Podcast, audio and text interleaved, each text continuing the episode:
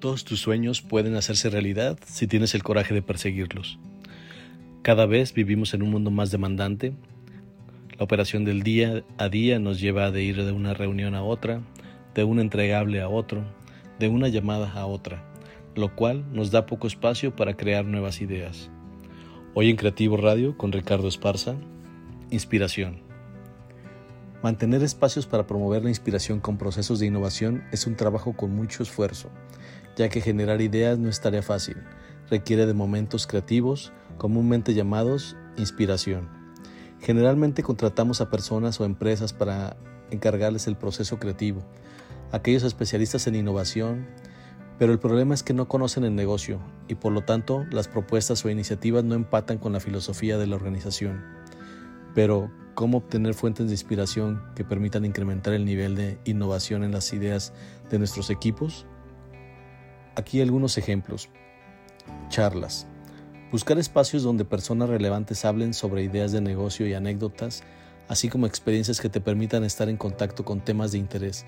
Invita a tus colaboradores de tal forma que, dedicando por lo menos una o dos horas al mes, puedan encontrar la inspiración saliendo de lo cotidiano y nutrirse de temas que brinden nuevos conocimientos. Congresos.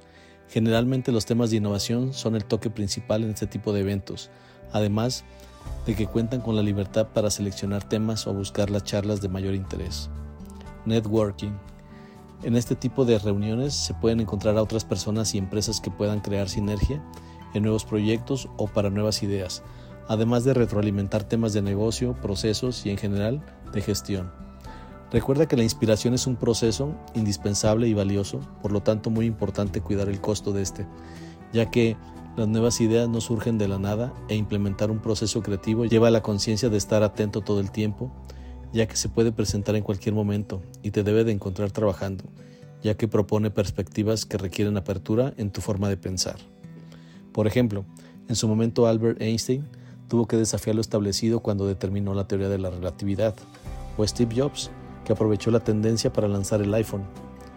James Dyson es otro ejemplo donde obtuvo una aspiradora para obtener recursos, o en el caso de satisfacer necesidades no cubiertas como en los gimnasios exclusivos para mujeres, Gary y Diane Heving tuvieron una excelente idea y con este proyecto captaron la atención de un nicho que buscaba exclusividad, seguridad y tranquilidad.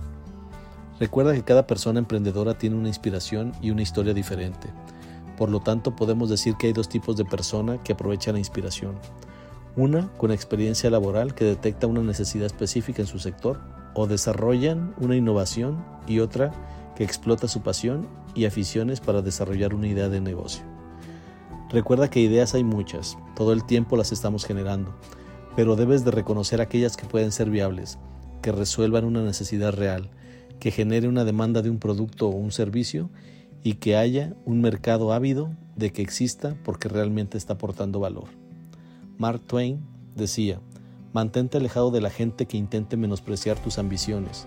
La gente pequeña siempre hace eso, pero la gente realmente grande te hace sentir que tú también puedes ser grande. Twain sabía lo que decía. Rodéate de un ambiente que te ayude a desarrollarte en libertad y que fomente tu crecimiento. Y la realidad es que no existe una fórmula mágica que nos brinde inspiración, ya que es un cúmulo de factores. Por lo tanto, yo te recomiendo que comiences donde estés, uses lo que tengas y haz lo que puedas.